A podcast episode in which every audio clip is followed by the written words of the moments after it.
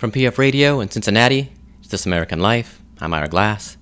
Actually, it's PF doing what is hopefully a passable impression of Ira Glass. Today on our show, the first in a series of homage episodes in which PF's tape recorder is done in the style of an admired radio show or podcast. This week, This American Life. And we start with another admired and influential program, Second City Television, or SCTV, was a sketch comedy show that began airing in the US and Canada in 1977. The premise was that there was this TV station in a town called Melonville that was run by these odd characters. The show parodied local and national TV programs and commercials, and the cast were adept at imitating just about any celebrity of the day. Well, almost any. Case in point, a skit called The Merv Griffin Show.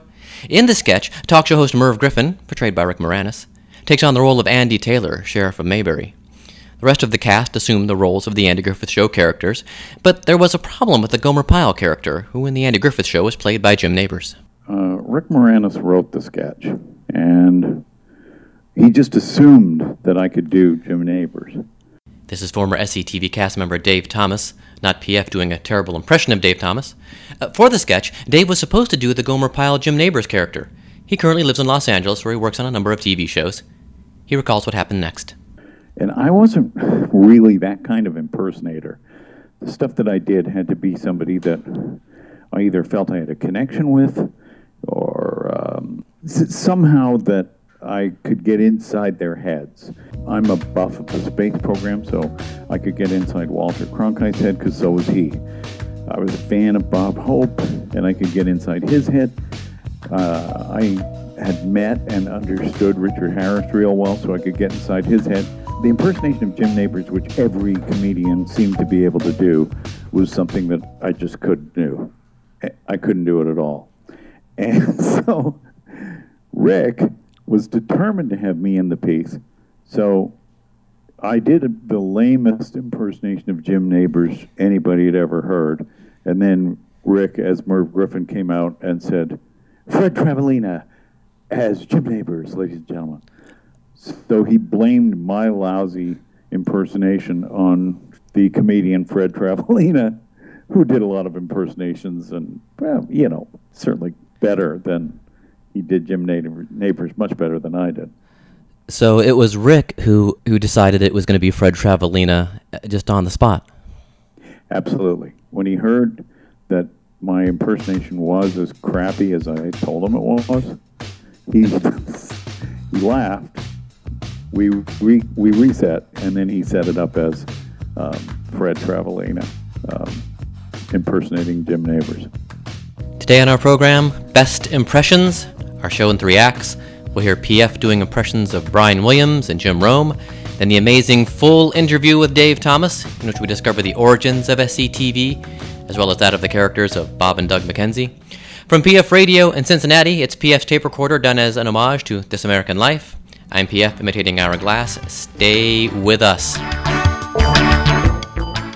This American Life, I'm Glass. Actually, PF's tape recorder done in the style of This American Life. This week on our show, Best Impressions, Act 1, Fake News, in which PF attempts to do an impression of Brian Williams of NBC Nightly News, which isn't someone a lot of comics or impersonators attempt to imitate. Here it is.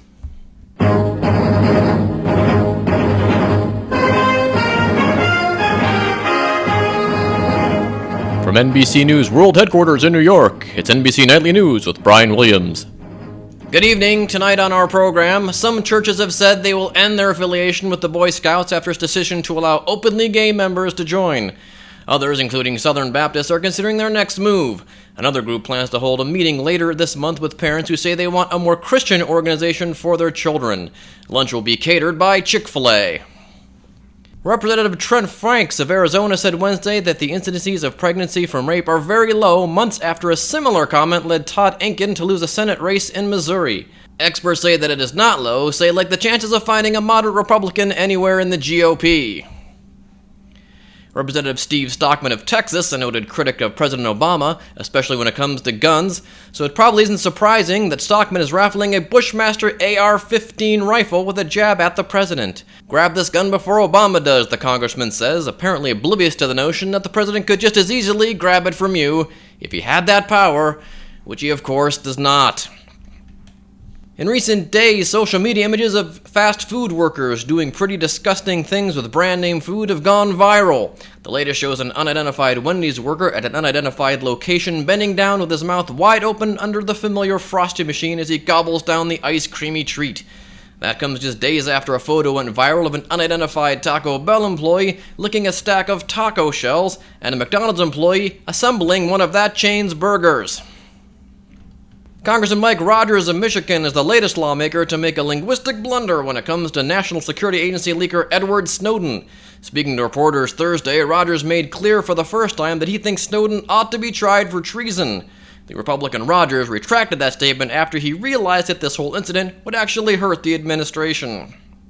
The Navy is switching to a new messaging system that's cheaper and more efficient, and that does away with a century old practice communications using all uppercase letters. The message announcing the change was the last that will ever be sent in all caps by the Navy and included a smiley face emoticon. And finally, this story from England. Ringo Starr has tantalized fans of the Fab Four for years, suggesting that a reunion could have happened if fate had not robbed the world of two of its greatest pop music totems. In a candid interview with Britain's Daily Mail, the Fab Four drummer said, It's a crazy question, but quickly added, I'd like to think yes, we would.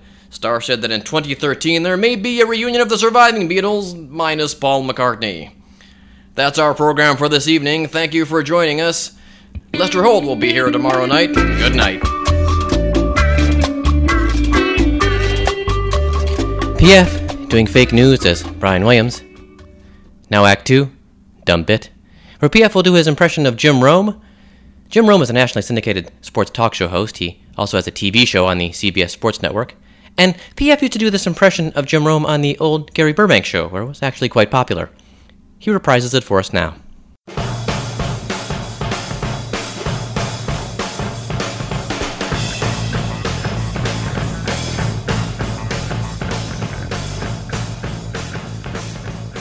Hi, I'm Jim Rome. Welcome back to the jungle. Ottawa returns to the CFL next season, clones. You're probably saying, Rome, why do you care? The CFL is AAA filled with guys who can't make it in the NFL. I get that. The CFL isn't at the same level as the NFL. I get that. I totally get that. I just don't buy it. Here's why. It's still pro football, clones. It's regular season football in the summer, and it makes a nice palate cleanser. Don't get me wrong, the CFL has its problems. Case in point, the new Ottawa team. They're going to be called the Red Blacks. The Red Blacks? Make up your minds. Look, the hockey senators got it right. Not the most original name, but it made sense. Red Black? Hey, should we call ourselves Red or Black? I don't know, how about both? It was like they were sitting around deciding on a name, and it came down to two camps. I think we should be Reds. No, we should be Blacks. Hey, we're Canadians. Let's be nice and compromise. Red Blacks. A lot of indecision there, clones. Should we be the red or the black? Why not both? It's like they were sitting around and they couldn't decide, and they decided, hey, let's do both. Let's call it Red Black. Still, it's a better name than that of their old team, the Rough Riders. But Rome, that's kind of a cool name. Except another team in the league already had it. Hey, what should we call our team? I don't know. I like the name Rough Riders, like they use out in Saskatchewan. Let's use that. It's like they were sitting around in a room, they were stuck for a name. Where can we find a name? I don't know. How about from another team in our league? I'm sure they won't mind. After all, they're Canadian too. But the new name is Red Blacks, and some fans don't like it. Got an email? Dear Rome, that name doesn't make any sense for Ottawa. Signed the LA Lakers, Utah Jazz, and Calgary Flames. That's from Jim in Craponapolis. Look, clones, don't jam up my inbox with team nickname emails. They are not funny, and I will not read them. Here's another one. Dear Rome, you mean you can pick more than one color? Signed the Cincinnati Reds, the Cleveland Browns, and the St. Louis Blues. That's not funny. First of all, clones, the Browns are named after a person, and the Blues are named after a style of music. Thanks, Bob in Crappington, D.C. But stop sending the team nickname emails. They are not funny, and I will not read them. Here's another one. Dear Rome, the new Ottawa football team should never, never, ever change that name. Signed, Daniel Snyder and Taylor Swift? Jay Stu is tracking down a guest for the next hour. We might finally get to your phone calls in the next hour if I get tired of talking to myself, which isn't likely. Out. PF doing Jim Rome. Rackham, he's out. Coming up, the full interview with SCTV's Dave Thomas, in which we find out the true origins of Bob and Doug McKenzie. That's in a minute. From PF Radio, this is PF's tape recorder done as This American Life, and our program continues. Hey, this is Marc Maron from the WTF podcast, and you're listening to PF's tape recorder. And I've been on that show. It's a good show. I think I have. To, I'm still figuring out how to listen to podcasts. It's PF's tape recorder, done as an homage to This American Life. I'm Eric Glass. Today on our program, Best Impressions. So far, we've heard fake news with an impression of Brian Williams, a dumb bit with PF struggling through his Jim Rome impression. Now, Act 3, the interview. PF uses his regular voice to interview Dave Thomas, who talks about doing impressions, American and Canadian pop culture, and the origins of Second City Television. Well, first of all, let me tell you that um, this is a huge honor because I know I've know a lot of comedians always say, "Oh, well, I grew up watching Johnny Carson with my dad," and and I certainly did that too. But the big show for us was SCTV. That was kind of like our thing, and uh, huge, huge fans. In fact, probably my dad's favorite thing is the man who would be king of the popes. that just killed your Richard Harris impression. Kills him every time. and wow, we, we watch it on nice. DVD sometimes when uh, when he's up here or I'm down there. We uh, we'll watch them together, and that's our that's our favorite sketch to watch together. My fa- my favorite Richard Harris that I did on the show was um, MacArthur Park. Oh yeah, yeah. they threw they threw the stuff at you. You threatened to sue two, Mel. there were two things about it that I particularly liked. One, when he actually released that uh, song, there's a high note at in it which yeah yeah was a, there was a there was a story kind of like an urban myth, or maybe probably it was real that he hadn't hit the high note, that they brought in a singer to hit the high note. Yeah.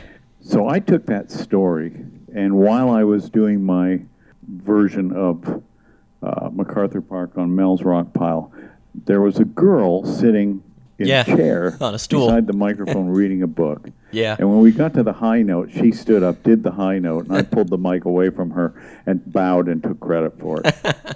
I know you rush her, you move, you motion your hand to rush her over real quick to the mic because she's reading a book or something. Yeah, and she jumps yeah. up and runs to the microphone. Hilarious. Yeah. another favorite was a series of uh, movies from the UK that featured the young man in Rage. Oh, your dad liked those? Yeah, I like that a lot too. We both did. We always, yeah, whenever I had to ride a bus anywhere, he'd always ask me, "Do you have to ride bus somewhere?" Doing an impression of you, doing your your character. so. Well, he he had a pretty sophisticated sense of comedy then, because the two things you're pointing out, "Man Who Would Be King of the Popes" and those angry young men things from was he British? Did he have a he, British Well, funny you should ask. We're both Anglophiles. My mom is French. She uh, studied in Britain and taught French to rich British kids uh, on an estate. And then my mom okay. uh, met my dad in France, but they moved and lived in England for all. My brother was born in England. I was born in boring Willoughby, Ohio. But uh, yeah, they're very much Anglophiles and we're very much fans okay. of British culture and British comedy. So yeah, that probably is another reason why that kind of resonated yeah. with us. Another thing that uh, resonated with me, my favorite single episode of the whole SCTV catalog is when everybody went on strike. All the SCTV employees went on strike, and Guy Caballero figured, I'll just bring in some CBC programming. Right. And I did love that. And I, large, I, growing up in Cleveland across the lake from Canada, I was very familiar with CBC programming. So to me, it was hilarious. But I also thought no one is going to get this that's further than 50 miles from the border, probably. yeah, but, that's uh, probably true. But it was but, awesome. mean, oh my god, I, that my, that's my favorite episode. A lot of Americans appreciated the Canadian references and things like that as just being kind of quaint. Right. Bill Oakley, who was a showrunner on The Simpsons for a few years and is now doing Portlandia, as a friend of mine, and he said that he and his friends didn't have any sort of reference for Bob and Doug McKenzie, other than that they were Canadian and they seemed to have a kind of a quaintness and charm yeah. that was distinctively Canadian, and they appreciated it kind of in abstraction because of that. Right. Yeah. And having vacation in Canada a lot, you know, this, and again, me being familiar with Canadian culture. In fact, uh, when my dad would come on the weekends, uh, we'd drive around. We could pick up uh, an FM station from I think it was London, and we'd listen to the Air Farce. The Air Farce used to run uh, their show Saturday mornings at eleven, so we'd be out running errands and we'd listen to, to the Air Farce. So yes, see that's odd because you would, as an American, would be seeking out Canadian programming, whereas Canadians were doing everything they could to avoid yeah. watching it. well, again, I'm a huge canophile, and uh. I have met one other person in the entertainment business. I interview a lot of comedians, sometimes musicians. I've met one other Canadian uh, who is a fan of the Canadian Football League, and that's a band uh, from Hamilton, your hometown, uh, the Arkells. Oh, okay. Yeah, and they even did a video for the team. Uh, I think it's called Saturday Night or some football, and it's them and the team, and it's a really cool video. You can look up on YouTube. Yeah. But they're the only other ones. Everyone else is like, why would you watch the Canadian Football League? but I like it. It's wide open. It starts in the summer. I mean, a nice little, you know, a nice little appetizer for NFL action. Yeah. So I'm an odd bird. You grew up in Hamilton, and you have an older brother who is a musician, of course, who appeared on uh, an episode of Second City. Uh, Wrong on both counts. Really? Um, first of all, he's my younger brother by two years. Oh, I and thought he was. Uh, secondly, I didn't grow up in Hamilton. I was a teenager in Dundas, which is outside of Hamilton. Ah. But but I grew up in North Carolina. Oh. born in Canada, and we left. My dad was uh, taught philosophy, and he was at Duke. And we were in North Carolina from when I was six years old till I was 12 years old. Oh, wow. So those are pretty formative years yeah. in the development of a kid. Hmm. And I got a big Southern connection. And yet, oddly, you still could not do Jim Nabors. yeah. um, but I could do other Southerners. Yes, yes. Well, what I was curious about was, though, of course, he went into music and had a successful career in Canada, and you went into comedy. Were there any cross interest there? Were you kind of interested in music too, and he kind of interested in comedy, or was it? Did you guys pretty much go on separate paths early on? I was in a um, jug band in my teens and played banjo. And I was not really interested in music. I did it because my brother was a really good guitarist and very gifted, but I wasn't. I think I have a good musical ear and I can sing, but I don't have the mechanical skills to play any instrument at all. I learned to play my I took piano lessons when I was a kid and I can play a little bit of piano, but I play the piano really like a bad honky tonk piano player, and you know I don't have those skills, and and so I didn't even bother with it. Really, I, I wasn't passionate about it. My brother was uh, at a school assembly. He did "God Save the Queen" on a shower hose, like a piece of rubber tubing, and made it so beautifully musical that he, he got applause. He could play anything, you know. And so, how did you wind up back in Canada? Two things drove us back. First of all, my dad saw the, um, United States getting involved in the Vietnam War, and there was a draft then, and he didn't want either Ian or I to be drafted. And then, about because my dad had spent a year at the Oriental Institute and studied their philosophy um, and had that as kind of a sub skill set this car pulls up to our house, and it's guys in black suits get out. Turns out it's from they're from the Central Intelligence Agency, and they offered my dad a job. It's writing documents which would be dropped on Vietnam as pamphlets that undermined Asian philosophy and religion. My dad said, "Okay, we're out of here," and, and we went to England for a year, and I think he he was in uh, Edinburgh doing some guest lecturing or something there. And then we and then he got a job in Hamilton at McMaster University, and then we moved there. Okay. So that's how I ended up back in Hamilton. So, um, so you're back in Canada, I guess. Uh, eventually, Ian pursues a music career, and you kind of gravitate toward comedy. How do you finally wind up uh, with Second City? Well, they started a Toronto version of this club that had started in 1958 in Chicago and it spawned some pretty big comedians. You know, Elaine May, Mike Nichols. And, oh yeah. Uh, Robert Klein, David Steinberg, Alan Alda, Joan Rivers. There was just a ton of people that went through there in the uh, 50s and early 60s. And the, so in the 70s, they started a club in Toronto. And um, I had been in the cast of Godspell in Toronto with my friends Martin Short and Eugene Levy, who I went to college with at McMaster. But after that show, I couldn't get an acting job, so I wrote up some fake ads and got a job as a copywriter at uh, McCann Erickson.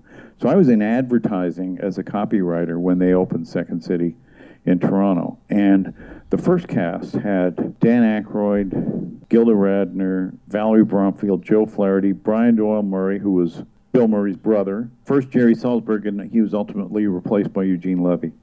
But at the first venue, uh, it was only there for it was a little under a year, and it closed because they weren't able to get a liquor license. Oh. And so there was this really hot room, no air conditioning, where people watched the shows, and they were really hysterically funny. And I went to those shows, and that's when I thought, oh man, this is what I'd really want to do more than anything else. So then a year later, after that closed, a year later they opened up on Adelaide, no, Lombard Street in Toronto in an old fire hall that was converted into a stage. Ah. And the first company there was John Candy, Joe Flaherty, Eugene Levy, Gilda Radner, Catherine O'Hara, and Dan Aykroyd. That was a great show. And then Bernie Sahlins, who ran Second City, decided to open a show in Pasadena. Now he was determined to expand.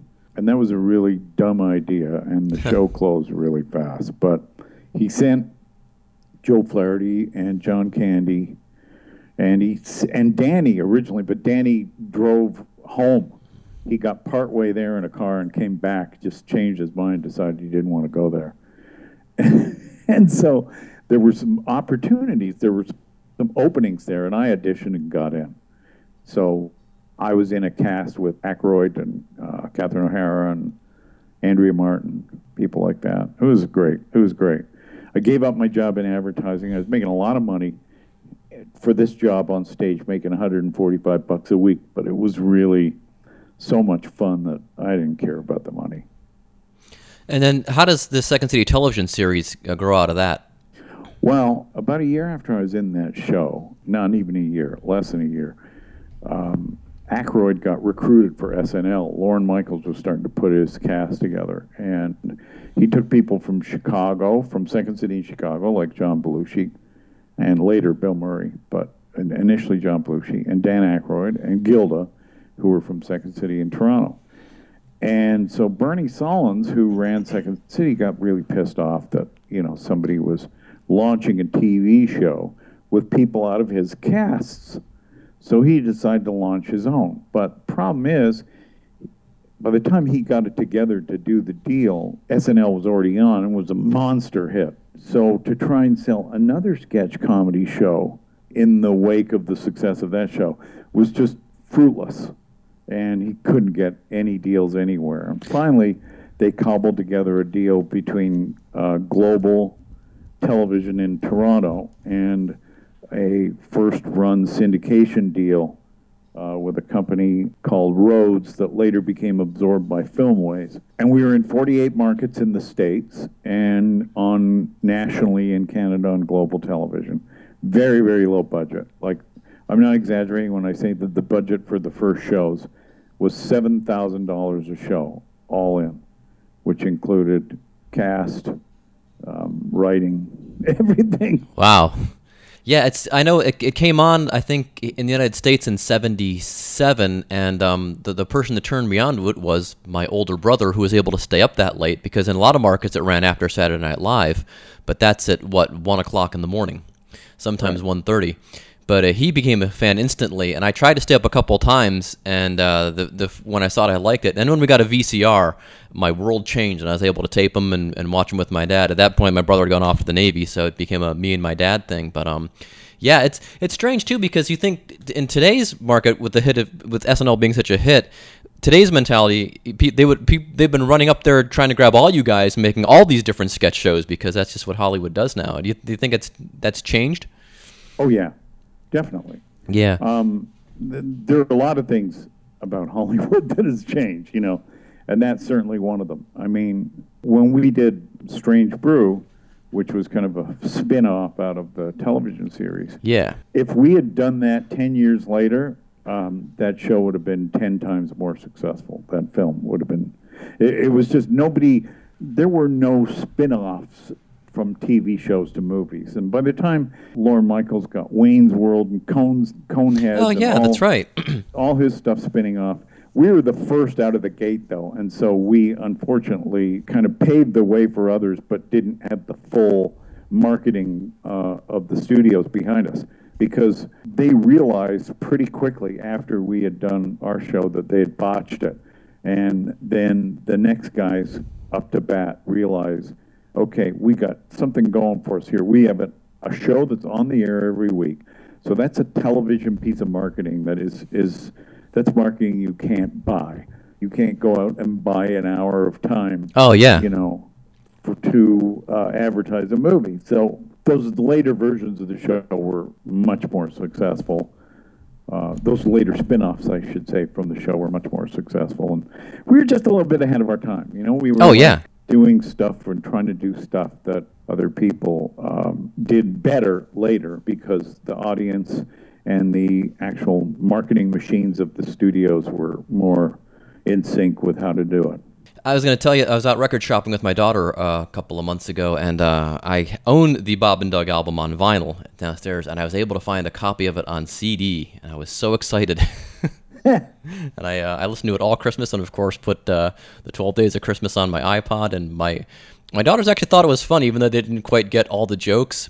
But my my uh, nine year old thought found it pretty hilarious, the the version of Twelve Days of Christmas. Uh-huh. Um, uh, back to Second City. Um, it, one thing that really made Second City distinct was the fact that it kind of, since it wasn't a live show done weekly, you know, we had to have that evergreen quality to it. And it, did you guys consciously realize that and gravitate towards making fun of uh, TV shows, or how did that concept come about? Well, there's two things here. We made fun of TV shows because that was our concept. Our concept was that we were a little television broadcasting station. And so programming, our programming, which was going to be television shows, was ended up being kind of parodies and satires of existing television shows and then ones that we just kind of concocted that didn't have any reference in the real world. And then the second thing is that we were never topical the way Saturday Night Live was, and and Saturday Night Live strived to be topical with its political references and dealing yeah. with you know, elections and current events and things like that that were in the news the week of the show. But our show was shot single camera film way in advance of when it was aired. So we couldn't be topical because it would all be dead by the time the show hit the air. Yeah. So we made a very specific and deliberate attempt not to be topical, and that ended up strangely creating a kind of an evergreen aspect to the show. Uh, which actually, in the long run, I think it, it still holds up today when you watch the, the DVDs. Yeah, I, I think some things do, and other things are definitely, you know, they they were uh, uh, generic in their time. Yeah. But they end up, you know, when you have references to um, Bob Hope, who's now deceased. Uh, oh yeah. over a decade, and you know Richard Harris, and you know, uh, I remember I saw Frank Gorshin one time uh, the comedian and impressionist, and everyone he impersonated in his act. This was later in his career, but everyone he impersonated in his act was dead. And I made myself a promise at that time that I wouldn't do that. Oh yeah. that I wouldn't be the guy who was going out parading his dead act in front of a live audience. That's funny. Speaking of evergreen aspects, whenever my dad sees a, a, local commercial, particularly down in Florida where they're more prevalent, if this an owner of a business is doing his own commercial, my dad always says, "Hi, this is Phil from Phil's Nails." yeah. Uh, those commercial parodies were something that, because of my background in advertising, oh I yeah, those initially. You know, that was where I kind of started out on the show and did oh. very did some of the first commercial parodies, and then and then we realized that that was a good way to kind of buffer our little shows in our programming day, so we started doing them regularly. Was it different going from like rigidly scripted uh, coming out of improv? I mean, did did you kind of miss the sensibility, or did you guys still improv it even when you were filming it? Well, we would improv things if they didn't work, but you know, there's a sort of a mechanical aspect to shooting on tape and film, where if you throw the script out the window, then you don't have any props, you don't have any sets. There's certain things that have to be set that you know lock you into the realities of shooting on film or tape, and and even the way the script gets broken down and how you shoot it and what the director's job is in in you know capturing it on film or tape. And we did film and tape. It logistically locks you into keeping it fairly close to the script, you know? Yeah. If some if something wasn't working, we would change it. And if somebody had an inspiration on the set, we would shoot it. But we stayed pretty much within the scripts. Um, getting back to Bob and Doug for a second, because I, I, know the TV legend has it that that was a, a direct response to the Con-Can rule, but then someone tried to tell me a couple years ago, no, that's just what they said. That really wasn't the case. I'm like, no, I, I don't. I think that is true because the Con-Can rule is real, and it, I know it applied to radio because it, people used to criticize Canadian radio as playing too many Canadian acts at the expense of British and U.S. acts. But it, was Bob and Doug a direct response to the Con-Can rule, or was it just making fun of the Con-Can rule? It's actually CanCon. CanCon, that's right. Kon Kan is the is the is the uh, DJ from Montreal who had a hit single back in the '90s. He reversed yeah. the two things. Anyway. Okay, it, it was not a specific response to the CanCon rule because there isn't the the CanCon isn't a rule. The CanCon is actually a government-funded support for Canadian entertainment and gives it gives Canadian produced entertainment kind of preferential uh, treatment and tax credits and things like that. The the the Bob Bob and Doug specifically got created because the SCTV in its third season was on CBC in Canada. Oh. And on and on NBC O&O's uh, owned and operated affiliates in the US. NBC. And Brandon Tartikoff was watching it. He was the president of NBC at that time, and he was grooming the show for this 90 minute show. We didn't know that at the time, but he was. In the third season, the US version had two minutes more commercial content than the Canadian version. So that meant we had to come up with two minutes of content for the Canadian version ah. that wasn't that wasn't in the US show. And the CBC made a specific request that we make that two minutes Canadian and distinctively Canadian oh, okay. because they were they were paying for this and they're a government funded network. So we were kind of pissed off at this because it's like, hey, come on, we, this is a Canadian show. You know, you idiots have been forcing your Canadian content on us since we were kids, and we don't like that. So I was the head writer at the time, and then the job ended up being thrown in my lap to come up with the content that would be specifically Canadian. So I just did it as a mean spirited joke against the CBC, and and Rick jumped on board with it to help me, where nobody else in the cast really wanted anything to do with it. The concept, which we I said to the producer sarcastically, so how about we just put up a map of Canada and sit in front of it and dress in parkas and toques and drink drink beer, and he's and he said, well, let me run that by the CBC, and they said. That's that'd be fine. And could you put a Mountie in it too? and so we didn't put a Mountie in it. But if you look at the early versions, we had a beer mug that was in yes. the shape of a Mountie. Yeah, that yeah. was on the set, and that was our our way of giving the CBC their Mountie. That's funny. Yeah, it's strange because yeah. um, on Saturday Night Live, I I enjoyed the characters, you know, the wild and crazy guys, the Steve Martin, but uh, I'm not really a big character guy. I'm much more of an impression parody, making fun of stuff guy, which is probably why Second City appealed to me even more so than Monty Python in a lot of respects because I just love the impressions and they were done so well. But I, as characters, of course, I loved Bob and Doug. And oddly, when Martin Short went to Saturday Night Live, Ed Grimley was probably my favorite Saturday Night Live character, and for that SCTV connection. So. Well, um, I think it's a good place uh, to leave off. Uh, I know you got some family stuff to do today, and so again, I really appreciate taking the time. Uh, this was awesome. Sure. Great. And Good to talk to you. Well, our program is produced by PF. PF Tape Recorder theme music by John Veropoulos and Doug O'Connor, a little help from me. PF Tape Recorder logo by Dan Coble. Special thanks to Dave Thomas. Our website, pfradio.podbean.com. PF Radio oversight for our show by our boss, Mr. Torey Malatia, who, after hearing PF do all these impressions this week, came into the studio and said, Oh man, this is what I'd really want to do more than anything else. I'm not Ira Glass. Back next week with more PF's tape recorder.